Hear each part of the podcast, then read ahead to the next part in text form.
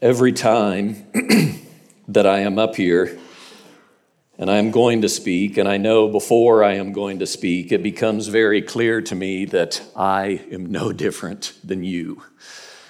And I feel that very distinctly when I am putting together what I am going to say and reading from the scriptures, the section that it has um, been given to me, or that I have volunteered for, whatever it happens to be, whatever the case is. And like Greg said a few weeks ago, I always pray that the Holy Spirit will impress upon me something that He wants us to hear. And I believe that He does that. and it seems like every time that He does that, He's speaking to me. And it's like, wow, I don't know about the rest of you, but God was speaking to me. Now I'm suspicious that our human experience is probably common enough that some of the things that he was teaching me, maybe he wants to share with you as well. But as we go through this morning, you're welcome to listen along as I go through some of the lessons that I think God is trying to teach me, and maybe you will hear something as well. I always have two goals whenever I am up here. I try to keep it simple, and I can count to two. I have two goals. Number one is that we see a clear picture of who God is.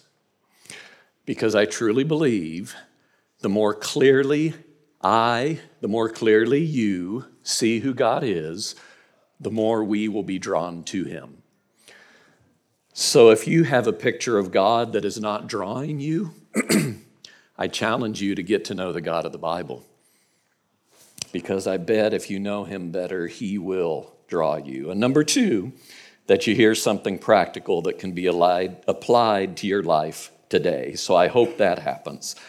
Mark 9 is where we are. You're welcome to open your Bible if you have it or pull out your Bible, whatever it is that gets you to Mark 9. And we have been in Mark for a while. And as Megan points out, we are going to be in Mark for a while, but that's good. First part of Mark was all about believing that Jesus was the Messiah. And the second part is in line with that, but also that he was the Messiah, not just for the Jews, but for the whole world. Mark 9, verses 14 through 29 is where we are going to be reading. When they returned, excuse me, I don't talk a whole lot in the job I have right now. so I need to warm up a little bit, I guess. I don't know. When they returned to the other disciples, they saw a large crowd surrounding them. Now let's pause just a minute. Do you remember where we left off last week? Um, often referred to as the Mount of Transfiguration. Um, Peter, James, and John were with Jesus, and they had been up on the mountain, and they had heard God's voice again. They had seen Moses and Elijah. So that's where we are. They saw a large crowd surrounding them, and some teachers of religious law were arguing with them. Them are the other disciples, the other nine. When the crowd saw Jesus, they were overwhelmed with awe and they ran to greet him. What is all this arguing about? Jesus asked. One of the men in the crowd spoke up and said, Teacher, I brought my son so you could heal him. He's possessed by an evil spirit that won't let him talk. And whenever the spirit seizes him, it throws him violently to the ground. Then he foams at the mouth and grinds his teeth and becomes rigid. So I asked your disciples to cast out the evil spirit, but they couldn't do it. Jesus said to them, You faithless people, how long must I be with you? How long must I put up with you? Bring the boy to me. So they brought the boy. When the evil spirit saw Jesus, it threw the child into a violent convulsion, and he fell to the ground, writhing and foaming at the mouth.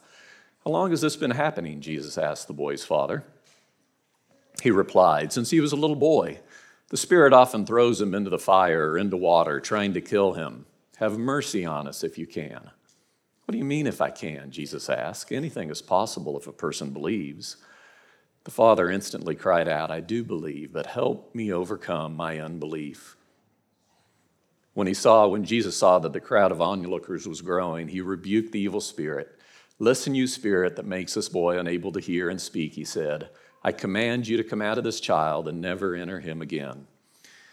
Then the spirit screamed, threw the boy into another violent convulsion, and left him. The boy appeared to be dead. Murmur ran through the crowd as people said, He's dead. But Jesus took him by the hand and helped him to his feet, and he stood up. Afterward, when Jesus was alone in the house with his disciples, they asked him, Why couldn't we cast out the evil spirit? Jesus replied, This kind can be cast out only by prayer. What a contrast. Peter, James, and John had just spent the night in the presence of citizens of heaven. I don't know if you can put yourself in their shoes for just a little bit. In the presence of God Himself, they were eyewitnesses to a living Moses and Elijah, the two most important and honored and revered people to the Jews, alive, as if stepping from the pages of an Israelite history book. What an experience. It's no wonder that Peter wanted to memorialize the event by building three shelters one for Jesus, one for Moses, one for Elijah. Perhaps he hoped to return to this very spot and experience seeing Moses and Elijah again. As they came down the mountain, they seemed to be descending literally from heaven into hell. Heaven, where God's laws of freedom bring joy, back to the realities of this world where Satan's control is too often exhibited in pain, suffering, and death. In a brief space of time, Peter, James, and John had seen the extremes of humanity. In one case, man elevated into the image of God, and in the other, degraded into the image of Satan. Point number one this world isn't heaven. Now, I know that doesn't seem very profound. After all, so often we experience evidence to the fact that we are not in heaven yet. With too much regularity, jobs are lost, friends are hurt, loved ones die. But sometimes the evidence isn't as clear. We can confuse, we can confuse sin as heaven there are things that look so exciting, enticing, and even fulfilling. So maybe we do need reminded that this world isn't heaven.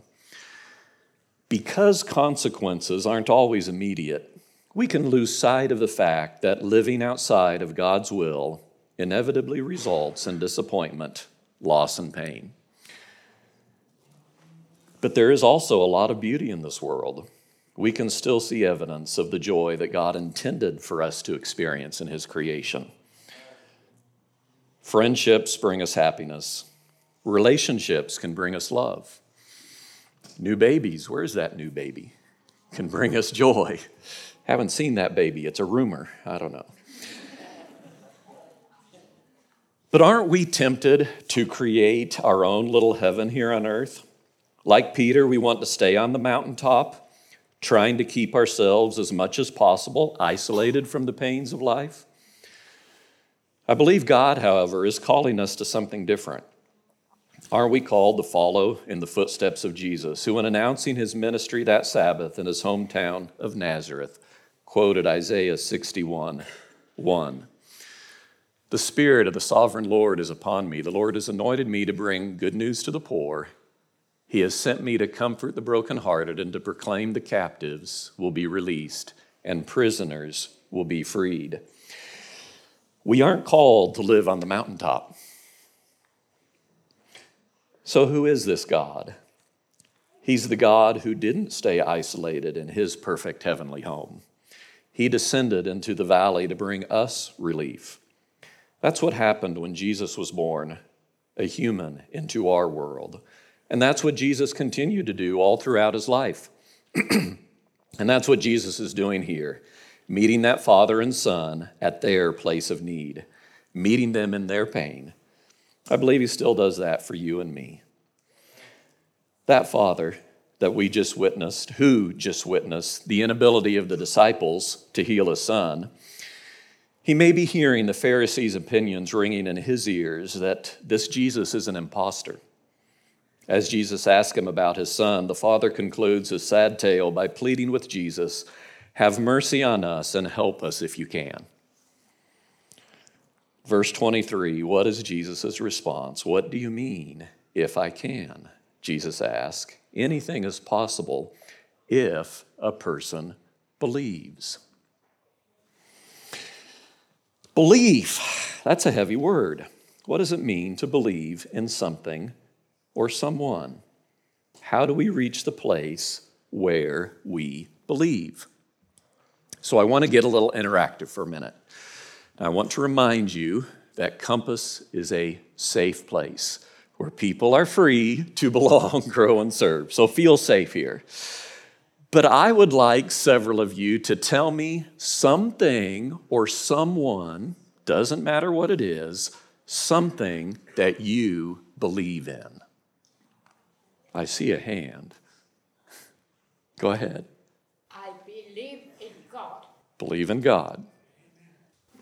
I believe that God has our best interest. Believe. I believe in the Comforter. Okay. Now, I love these many profound statements, but they don't even have to be profound. I just want something that you believe in. I mean, if it's profound, that's awesome. But okay, I believe liberty. Okay, marriage. Yep. Forgiveness. Okay, a lot of things, and many of you I know were thinking of things, even if you did not say them aloud, that you said you believed in. I'm going to ask two more questions. You may answer either one of those, and it may be one that has already spoken or somebody else about a belief that you didn't even talk about. But I want you to answer this Why do you believe in whatever it was, and how do you know that you really believe that? And maybe it's the last one that I want to concentrate on the most. How do you know you really believe and you can finish with whatever you might believe in. Now, we're still a safe place. Okay? I believe God's Okay? So now I'm going to get a little more personal, and maybe you have to be a little more brave, but I want a volunteer. want a volunteer of someone who believes that they can trust me. wow, that was fast. All right, Grace, you were the first hand that I saw. So I want you to, yeah, stand right there for just a moment because I need to get something. That is encouraging that she feels she can believe her uncle, trust her uncle. We'll see in a minute, won't we? Right. Now, I'm going to explain it first so that you are fully aware and can make a conscious decision of what you're going to do. Now, in a minute, I've got a hole that I've pre cut, but I've taped it up. But in a minute, I'm going to cut that hole open. Oh, before I do that, I'm going to blindfold you. Then I'm going to cut the hole open, and I'm going to have you come up here, and I want you to stick your hand in there and tell me what's in there. Okay. You still good with that? All right. Come on up. Now, you don't have to be totally blind. You can still see some light, and that'll be okay because the box is dark. It's going to be fun getting your hair out of that, isn't it? All right. Are you fairly covered up? Yes. You can hold it with your left hand if you want in a minute, but just stand right there. I'm getting it ready. Always have a pocket knife.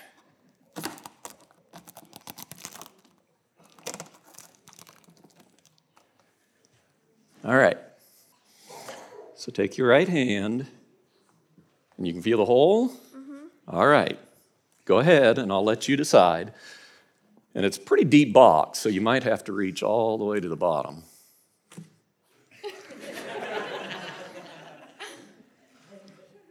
it's a pretty deep box.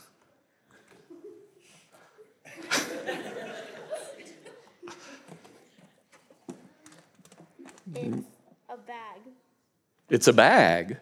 Yes. Didn't you read what was on the box? Yes. I'm going to let you take off your mask here. Or maybe I can do it. Now, as you're taking, and you can pull it out, that's yours. All of you can sit down. Thank you. Give her a hand. I'll admit there was not a live animal in there. Did Grace believe? How do you know that she believed she could trust me? She came up here and stuck her arm in that dark box, didn't she? So I want you to hold that thought. So here we find the Father at a crisis of belief. What does he really believe? Going back to verse 23 again, what do you mean I can? Jesus asked. Anything is possible if a person believes. The father must have had some faith. After all, he had brought his son for Jesus to heal. but after the pitiful failure of the disciples to cast out the demon, his belief was probably just about gone. Both the father and disciples were in a bit of a faith crisis. I want to share a little quote from a book by George Knight exploring Mark about this situation. And it should be the next slide there. Perhaps the main miracle that day was not the healing of the boy, but the restoring of the father's faith. As James Edwards points out, Jesus can expel demonic forces at a word, but the evoking of faith is a much harder matter. Verse 24 The father instantly cried out, I do believe, but help me overcome my unbelief. How does Jesus respond to the father's last fragment of faith? How does God respond to our last ounce of faith? In Matthew 17 20, he told us about how much faith we needed to have. Jesus told them, I tell you the truth, if you had the faith as small as a mustard seed, you could say to this mountain, Move from here to there, and it would move. Nothing would be impossible. So, how does Jesus respond? Verse 25 He rebuked the evil spirit. Listen, you spirit that makes this boy unable to speak and hear, he said. I command you to come out of this child and never enter him again. The spirit screamed, threw the boy into a violent convulsion, and left him. Boy appeared to be dead. Murmur ran through the crowd as people said he's dead, but Jesus took him by the hand and helped him to his feet, and he stood up. That's good news for me, and that's good news for you. Again, a quote from George Knight Jesus always meets us where we are. He doesn't demand perfect faith before he acts on our belief. Rather, he honors us in our weakness by responding to our partial and even broken down faith. There is a wideness in God's mercy that extends down to you and me as he gives us not what we deserve, but what we need. That is grace. Point number two belief may not truly come until after we step out in faith. Consider this thought belief and faith are actions. You and I were convinced that Grace believed she could trust me. She took the actions, she stepped forward. She was rewarded, by the way. I don't know what you may be facing. Maybe you're fearful of something. Maybe you're not believing that you have enough belief or faith to step out. Remember that prayer of the Father I do believe, help me overcome my unbelief. But how do I develop even that mustard seed worth of faith so that I can take that first step? I think there are two answers to that. Number one, spend time in God's Word. I want you to consider for a moment the method God used when He created this world. How was this world created? What did God do? He spoke. He spoke, and then there it was. Genesis 1 3. then God said, Let there be light. And there was light. Psalms 33 6. The Lord merely spoke, and the heavens were created. He breathed the word, and all the stars were born. There is power in God's Word. You and I can connect to that power. Read His words. Spending time in God's Word is one of the keys to be connected to His power. But there's another key ingredient. Back to our story in verse 28. Afterward, when Jesus was alone in the house with the disciples, they asked him, Why couldn't we cast out that evil spirit? Jesus replied, This can be cast out only by prayer. Prayer, talking with God as you would to a friend. Prayer is that second key ingredient. Romans 12, verse 12. Rejoice in our confident hope. Be patient in trouble and keep on praying. Psalms 145, 18. The Lord is close to all who call on him. Yes, to all who call on him in truth. Luke 18, 1. One day, Jesus told his disciples a story to show that they should always pray and never give up. Remember the story about the persistent widow? That was Jesus' illustration. Don't quit praying. Don't give up. Colossians 4 2. Devote yourselves to prayer with an alert mind and a thankful heart. Now, this same Jesus who healed the sick, cast out demons, calmed the storm, is alive today, and his power is not weakened. I don't know how God's word has power. I don't know how prayer works, but I know it does because I've experienced it in my life. Point number three in Christ is all the spiritual power we will ever need. He will never reject your cry for help. 1 Peter 5 7. Give all your worries and cares to God, for he cares about you. Psalm 55 22. Give your burdens to the Lord, he will take care of you. Revelation 3:20. Look, I stand at the door and knock. If you hear my voice and open the door, I will come in. So, what have we learned, or what did I learn this week? And maybe you heard as I talked about what I learned this week. Number one, this world isn't heaven. Don't trade eternity for the trinkets of this world. God has called us to come down off that mountain. Point number two belief may not truly come until after we step out in faith. Ask God to help your unbelief take that first step. Point number three in Christ is all the spiritual power we will ever need. Spending time with God in the Bible, talking with Him, connects us to that source of power. That point in the middle, the point, number two, is really the point. Belief may not truly come until after we step out in faith.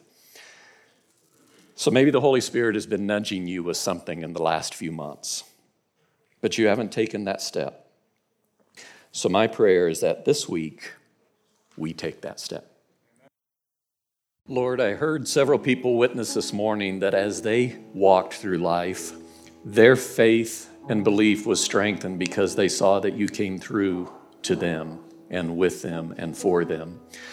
Help us to realize that all it takes is just that little seed of faith or that little seed of hope that maybe you are real, maybe you are right, God. And I believe that if we take that step forward, that you will also honor us and build our faith. Bless us today. Bless us in this new week. In your name, amen.